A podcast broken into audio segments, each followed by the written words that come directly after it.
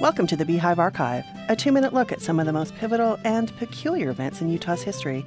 In April 1904, Utah received a visit from one of the most notorious labor agitators in U.S. history.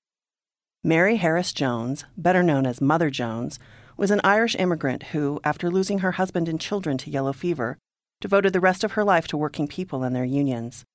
She became particularly important to the miners in the American West, who were fueling Eastern industrialization with the coal they unearthed.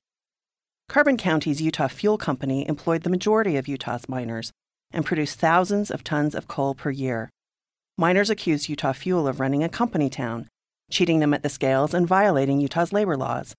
In 1903, they walked off the job, demanding better wages, hours, and recognition of their union.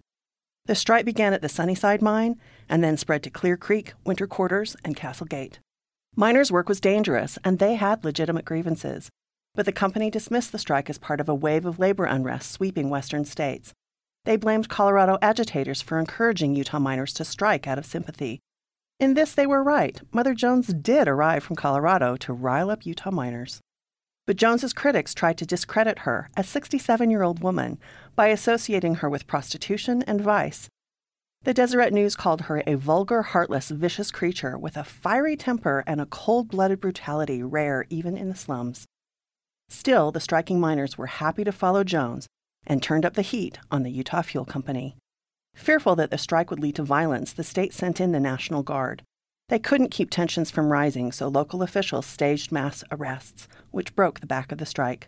For her part, Mother Jones went on to co found the Industrial Workers of the World and continued agitating for another 25 years. This episode of the Beehive Archive was contributed by John Perry Christensen. Sources and past episodes may be found at utahhumanities.org. For the Beehive Archive, a production of Utah Humanities, I'm Megan Van Frank.